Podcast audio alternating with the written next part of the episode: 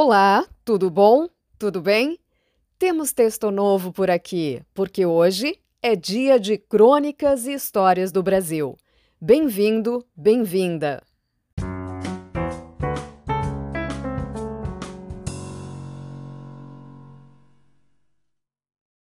Dia de comunicação e de convidada. Hoje quem apresenta o texto comigo é a Ana Cristina. Vou deixá-la se apresentar. Vai lá, Ana, diz quem é você.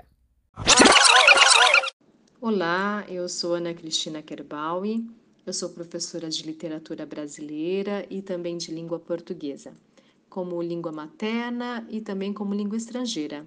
E eu adoro trabalhar com contos e crônicas nas minhas aulas. Obrigada, Ana. Então, com duas professoras, essa leitura vai ser bem interessante, hein?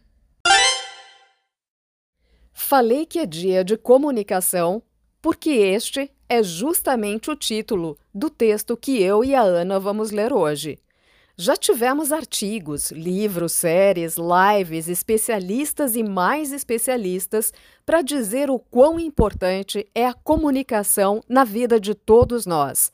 Não estou falando de qualquer comunicação. Falo da comunicação bem-sucedida.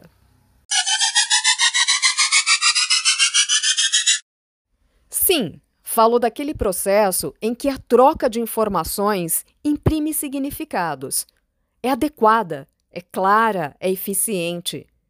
Todos nós já passamos por alguma situação em que cometemos algum equívoco por não termos entendido bem o que uma pessoa nos disse ou perguntou, ou mesmo por termos esquecido aquela palavra essencial para explicar algo, tipo Pega aquele negócio ali para mim.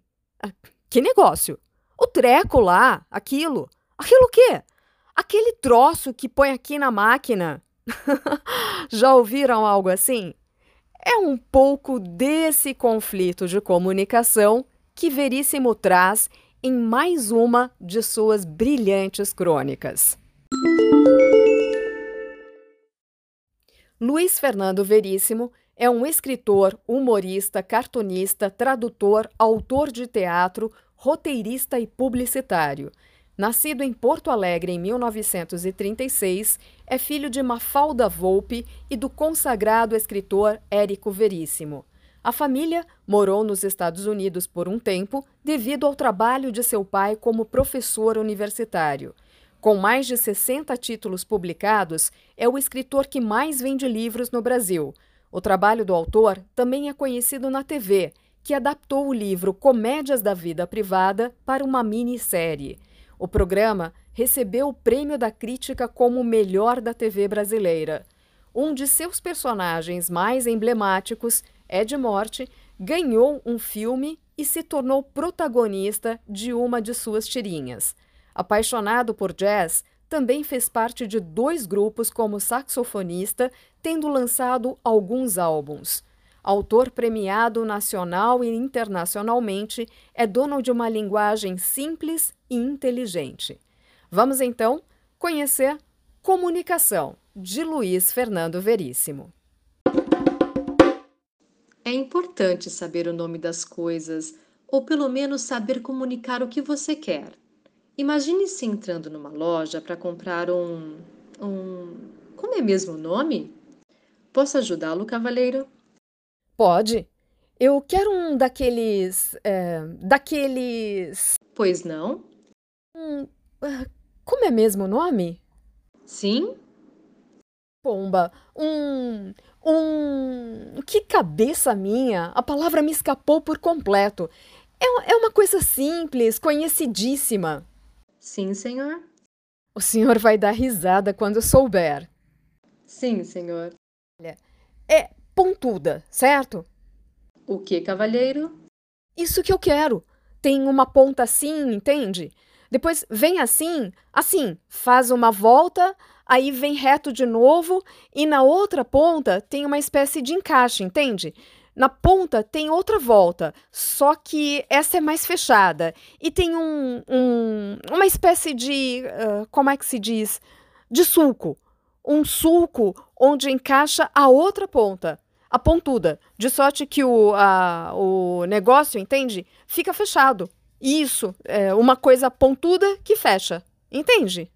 Infelizmente, cavalheiro. Ora, você sabe do que eu estou falando. Estou me esforçando, mas. Puta, acho que eu não podia ser mais claro. Pontudo numa ponta, certo? Se o senhor diz, cavalheiro. Como se eu digo? Isso já é má vontade. Eu sei que é pontudo numa ponta. Posso não saber o nome da coisa, isso é um detalhe, mas eu sei exatamente o que eu quero. Sim, senhor, pontudo numa ponta. Isso. Eu sabia que você compreenderia. Tem? Bom, eu preciso saber mais sobre o ah, essa, essa coisa. Tente descrevê-la outra vez. É, quem sabe o senhor desenha para nós? Não, eu, eu não sei desenhar nem casinha com fumaça saindo da chaminé. Sou uma negação em desenho. Sinto muito.